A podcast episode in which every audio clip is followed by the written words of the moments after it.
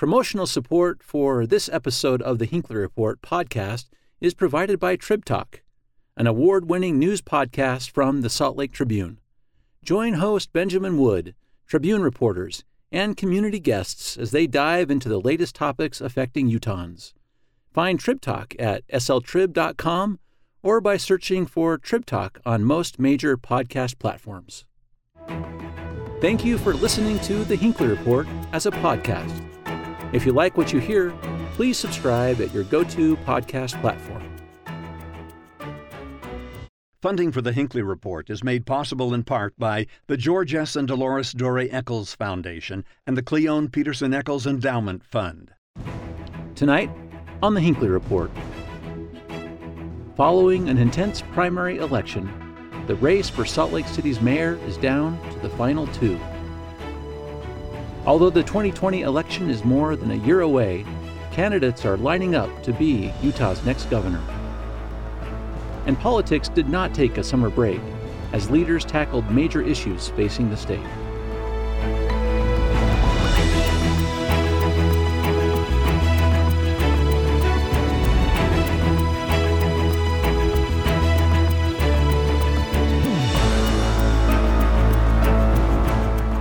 Good evening and welcome to the new season and the 100th episode of the Hinckley Report. I'm Jason Perry, director of the Hinckley Institute of Politics. Covering the week, we have Jennifer Napier Pearce, editor of the Salt Lake Tribune, Jasen Lee, reporter for the Deseret News, and Max Roth, political reporter and anchor for Fox 13 News. So glad to have you all with us today on this 100th episode. A lot has happened over the summer. Good to be here, Jason. A lot has happened. A lot has happened. Let's get to it. First, the governor yesterday issued a letter calling the legislature in for special session on September 16th. Several items on the agenda, but I want to get to a couple of them because turns out we're start we're starting up where we left off at the end of the summer. Medical marijuana. Mm-hmm. We're back to that discussion for, for the special session. Uh, Jason, let's start with you for just a moment. Uh, the the idea uh, from the last legislative session was creating these state-run pharmacies, and dispensaries. What has happened since that legislation went through that they're trying to fix in the special session? Well, we're hoping they're realizing that it's a federal issue, and to have the states involved in something that hasn't been totally re, re, uh, resolved nationally is probably not a smart idea. If you go into California or Arizona or Nevada, they, they have outside entities running their, their dispensaries. They don't have state-run entities doing so. And to me, it seems as though they're trying to avoid this conflict. Hopefully, they're going to try to avoid this conflict and rethink the way they were going to do the dispensaries. Yeah. So, Max, this conflict is interesting, right? Mm-hmm. So, uh, what was the problem that was emerging? Uh, with, like, it's, it's the legality of, of selling marijuana because uh, you make it legal in a state, still illegal federally, and uh, and attorneys, uh, county attorneys, uh, government attorneys having an issue with the state actually being in the business of selling something that the federal government says is illegal. Uh, so, so, so, Jennifer, th- this is getting a little bit closer to the initiative itself. This is like one of those. That's the great irony of this whole thing. I mean, um, when uh, voters approved Proposition 2, lawmakers pounced, and within days they had changed the law. Now they are sort of backing off some of the, the so called solutions to the, the problems that they saw in Prop 2. Um, so uh, the latest proposal that I understand is that um, there were going to be seven state controlled dispensaries. Mm-hmm now there's proposal for 12.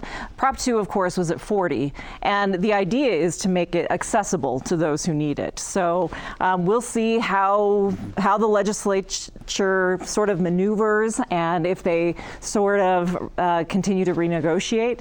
But uh, again, I think Prop 2 proponents look at this and scratch their heads and they say, well, why didn't you just allow Prop 2 to go into effect and we'll fix the problems as, as they arise instead of trying to intervene. And now we're seeing a little bit of uh, back and forth. Yeah, so Max, what about this back and forth? I mean, the, the, the, people who ran this initiative, they were pretty upset with, like Jennifer just, just mentioned. Are they feeling better about it now, or we, is this a, a, first special session of many tweaks that are going to? I don't know if there's any I told you so happening there. I haven't talked to, to them specifically about that, but I think that, uh, yes, if, if it does move in that direction, they will feel better. I think that um, the folks who were involved in crafting that felt like they had thought it through and they had a, a clear uh, a clear mandate from the voters, and so uh, so they felt like they were really undercut by the legislature. And so if it turns out that uh, that their way of doing it is a little more right than the legislature's in terms of the legalities, then I'm sure they feel that way. Okay, Jason, before we leave it, because the last part was, uh, you know, as I'm looking at this issue, so there's a problem for the state doing it,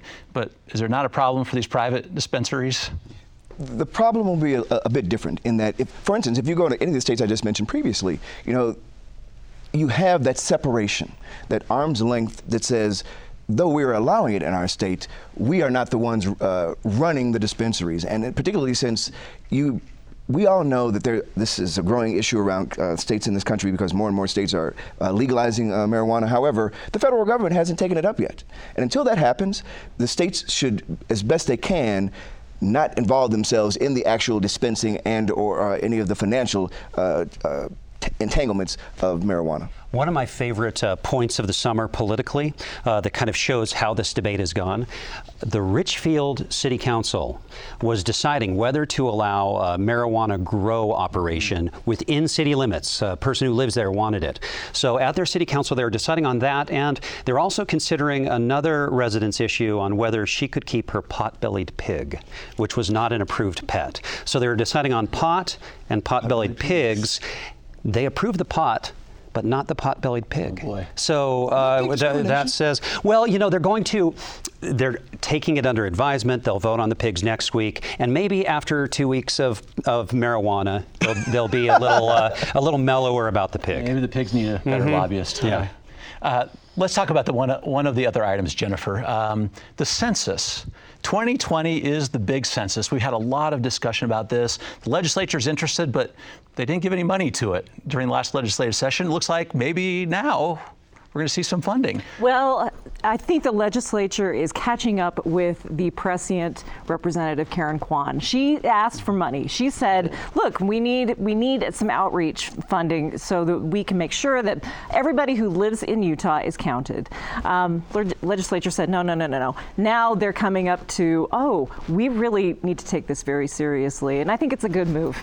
Yeah, it, it, seems like there's a lot of things hinging on that number and the count. And so, so Max, we talked about this last year a little bit, mm-hmm. where you know we're probably not going to get another congressional seat, but what what what else do we miss if we don't have an accurate count in the state? Well, if you don't have an accurate count, then you miss federal dollars. Uh, a lot of the, the, the apportionment of money in terms of even to schools and that sort of thing comes from uh, comes from what you have in the census, um, and uh, and, and that is a big deal. And Utah is a tricky state uh, There are there are far-flung people. There are areas uh, in the state where there are Native American reservations, where there aren't, uh, where the, some people don't even speak a written language. Uh, you know, so so there are all kinds of things going on in Utah where you really want to pay attention to getting that that yeah, notice out. I would say that there's economic consequences too. I mean, banks are looking at this information. Government agencies are looking at it. Uh, companies, as they start to expand and grow, um, a, a lot hinges on whether or not we have an accurate And I do think, you know, as Utah has diversified, we definitely want to get a,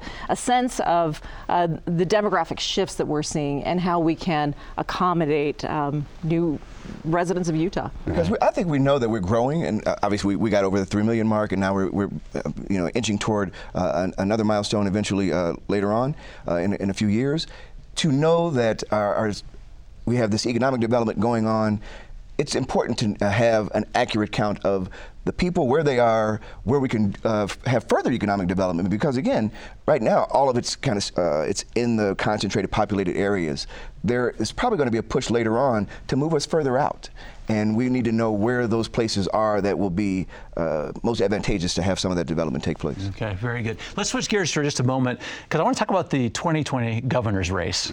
It's interesting, we're talking about this crowded field, but we only have one candidate that's really uh, all, all, the way announced. Max, let's start with you because we know that Lieutenant Governor Spencer Cox is yeah. all in and touring the state, uh, yeah. city by city. Uh, uh, he said that was one of his goals. I'm going to visit every city in the state. Is, is that a huge uh, advantage to him? And Maybe some idea about why he's yes, doing that. It is a huge advantage, but I think a bigger advantage. I mean, getting in early is a big advantage, and uh, honestly, he was he was running before he was running. Mm-hmm. I mean, he has been and and with the assistance of Governor Herbert, he has been uh, the most visible lieutenant governor in the in the state since I've been reporting here in in Utah. He's he's been out in the public eye, holding events. He's very active and popular on social media, and someone who uh, and, and, someone who shows enough of a personality that he actually draws attention from people who aren't interested in politics. Mm-hmm. Let's talk about the governor's involvement, because Jennifer, that's not something we see very often. He, the governor's even made a pretty do- big donation this last yeah, week. Yeah, we reported he has given fifty thousand dollars,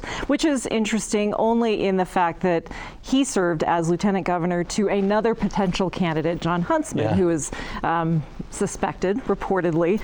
Uh, suspicious about running as a governor, and I, I think uh, that's sort of an interesting optics. When when we talk about Cox, though, it's sort of a du- double-edged sword to get out in front. On the on the one hand, he's visiting all of these counties. He's really building up his rural cr- street cred, on the, and he had it before. On the other hand, I think people see, wow, it's a year and a half out does the lieutenant governor do anything that he has all this time to campaign? So I mean, I think you know it's it's hard for him to, to straddle. Uh, the money seems to be coming in. Um, other candidates are also raising funds, so it'll be pretty interesting to see where this shakes out. Well, let's let's ta- catch one of those points for a moment because you're, you're right. So uh, Governor Herbert uh, is all in on Spencer Cox, it seems, but he has several other friends. He certainly does that, that are going to be running. So Jason, this is his handpicked guy, right? So this is a person when you choose a lieutenant governor, generally speaking, I think you want to feel somebody who, if for some reason you couldn't do this job, they would do a good job in, in, in your stead. If you've met Spencer Cox, he's a smart man. He uh, is very, uh, he's pretty charismatic and he's easy to understand and talk to, and you know that he's paying attention. And I think that having had him uh, around a couple of years now, and, and uh, Greg Bell before him, you know, this is Spencer's chance to become a, a, known commodity because all of the people we're going to talk about uh, in, a, in, a, moment here are people this state has known for a long time. And prior to him being the lieutenant governor, most people probably hadn't even heard of Spencer Cox. This is his chance to have the stage all by himself. And right now, if he does that, that gives him an, at least an equal footing when a person like Jon Huntsman Jr. Uh, decides if he wants to run again, or Greg Hughes, or any of the other people who already have higher uh, name recognition. So, so actually, we, I guess we better get to a couple of those yeah, yeah. names, right? So, yeah, so Spencer's trying to build his, his name ID throughout the entire state. Mm-hmm. Uh, but what what happens to this race if Jon Huntsman Jr. jumps in, or Spencer Eccles, for example, or Greg Hughes, uh, names that people do know well, uh, uh, Spencer Eccles or, or Greg Hughes would, Greg would really have to, I, I, think they would still have to establish some sort of foothold. Something would have to happen to give them uh, a, a, a, leg up because I, I, just think that Spencer Cox, I actually think he is a pretty well known commodity, He's been very visible for a long time. And so I, I don't think that, uh, I, I think he's the big, uh, you know, the big person in this race. Jon Huntsman Jr.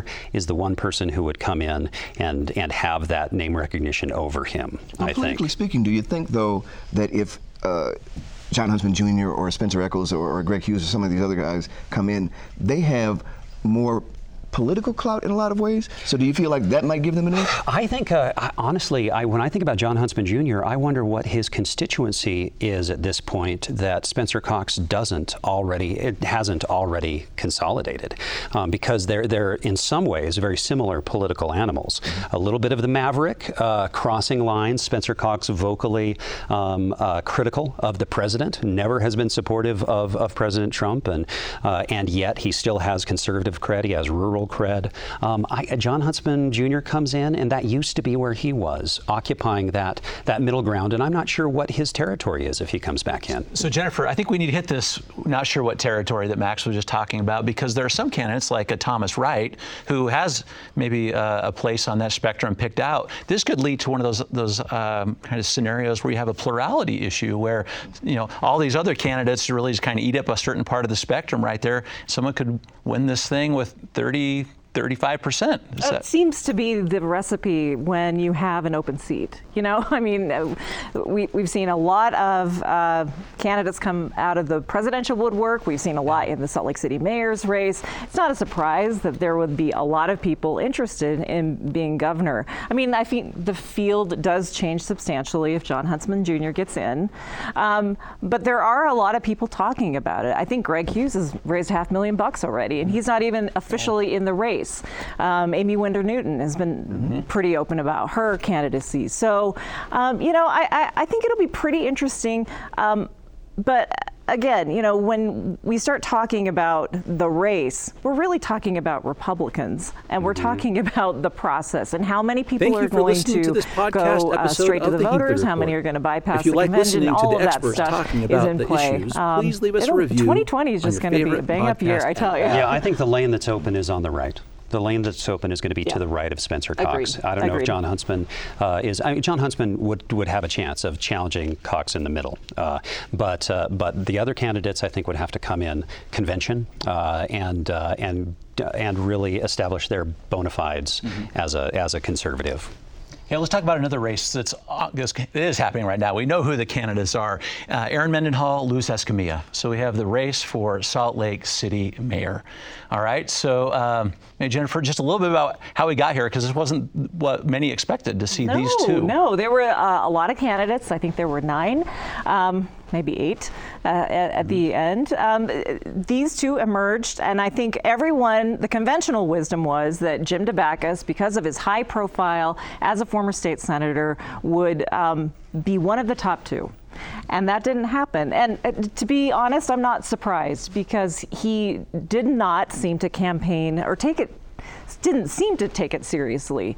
His campaign slogans were very jokey. Um, he, I think, rested on his reputation and name ID, and that wasn't enough in this large field of candidates. Um, I think we've got two exta- outstanding candidates uh, to, for voters to, to assess yeah. in, the, in the coming days. Yeah, so, uh, Jason, it's interesting because this is sort of the battle of approaches a little bit for these two. You have a, a, a state senator in, in Luz Escamilla, and you have uh, someone who's been involved in local government the council, Erin Mendenhall, for some time. How are those two different uh, sets of experience, and their considerable experience on both sides? How does how does that play for these two in this race? So you ask yourself. I mean, each one of them have legislative experience, which is going to help either one. And uh, even going back to Dabakis, I mean, the idea is you, you couldn't find three more qualified people if, if those three were going to be the ones uh, vying for it. Now you have these two you don't really lose anything one way or the other. The one has more experience in city government, which is what we're talking about. However, on a, a large scale, so much of what this, uh, the city needs is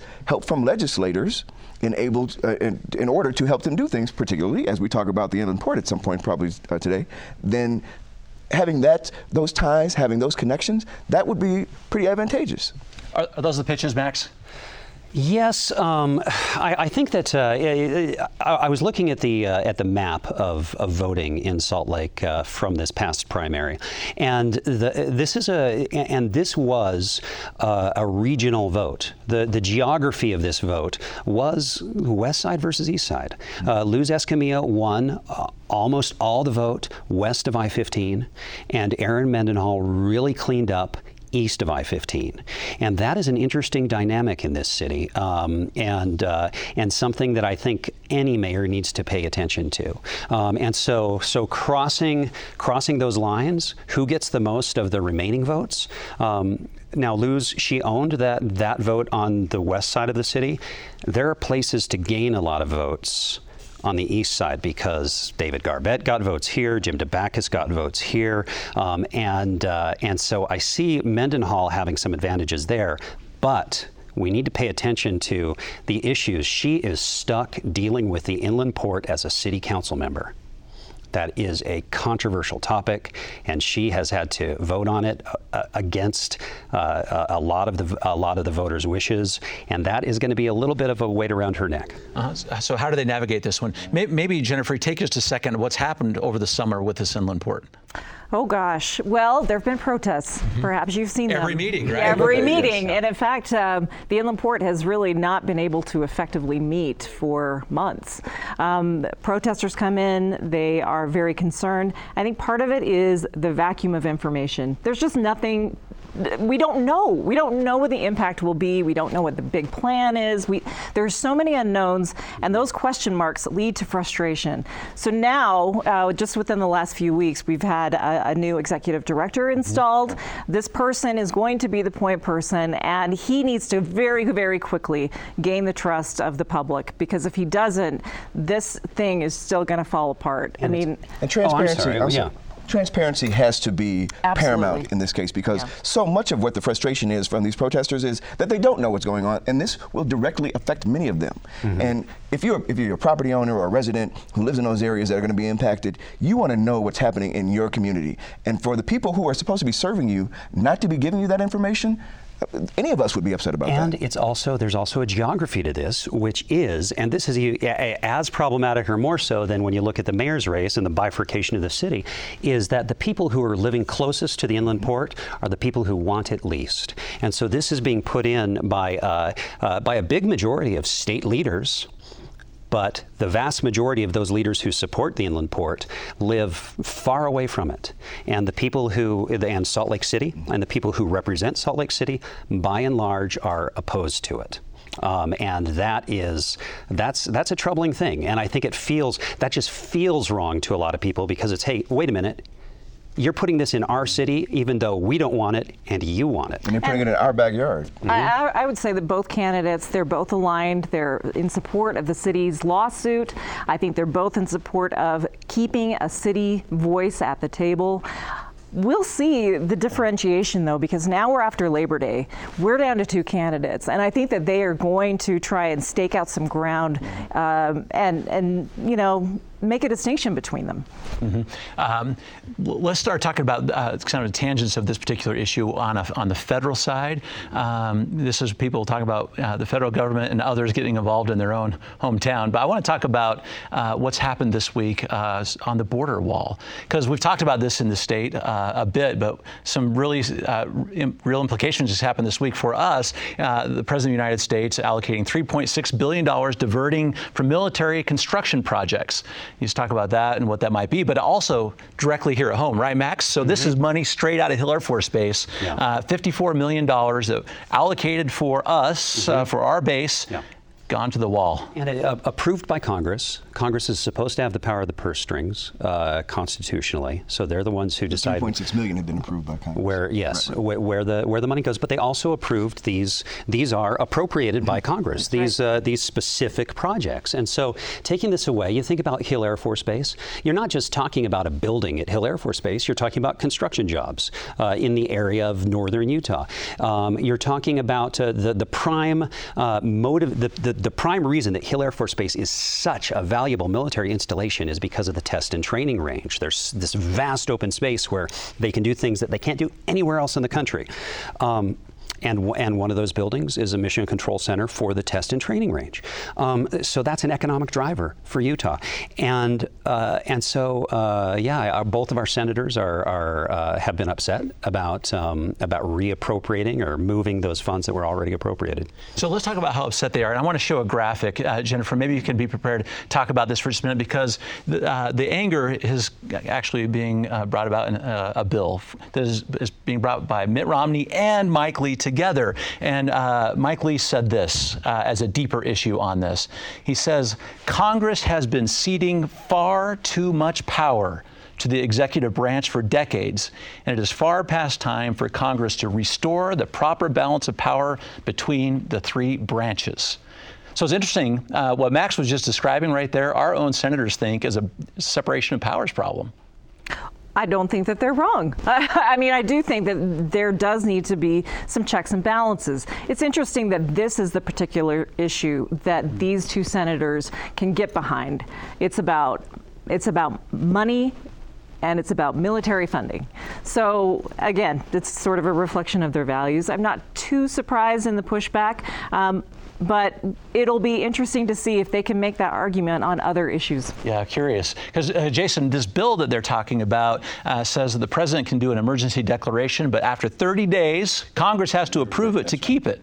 Does that, does that keep them in check? That would at least uh, help keep them in check, uh, keep the president uh, in check. And the idea is that I'm sure they feel at this point that they've, uh, he is uh, usurped Congress's authority to be able to have, as Max described, the, the purse strings. And when you, this isn't, uh, this is a, a representative republic. And part of that means that the president may be the leader of the country, but he is not solely the leader of the country. And he should not be making decisions that are going to affect communities around this country, uh, particularly as it relates to uh, our national security, in a way that could potentially compromise it. And at least for Mitt Romney and for Mike Lee, they believe this is one of those op- uh, one of those times when that could be happening. And we have to have proper context here too, because this particular emergency declaration was made about an emergency that Congress was fully aware of and voted on. So, so this is an emergency declaration that was made because Congress disagreed. So Congress made a decision. Nothing changed. There was no new crisis point, and an emergency was declared after that, even though Congress had already weighed in. And the idea of emergency declarations, at least in theory, is that the president might need to do something at the drop of a hat because there's a crisis, mm-hmm. and that's not what happened here. It's uh, uh, it, it's uh, it's a troubling use of power, I think. Mm-hmm. Let, us talk about the powers of the president for a moment, and this is going to be an issue we're going to have to talk about on the show uh, through the summer, though. Uh, one of the things that people are saying is an emergency now is the issue of, of gun control. And uh, Mitch McConnell, uh, Jennifer, just just this week said we're interested in bringing someone something forward, but we will only bring something if the president would support it. All right. So, uh, any idea about some of those bills? The background checks, in particular, is what they're talking about. Does that kind of to satisfy the problem, and will the Republicans go along from what you're, the people you're talking to?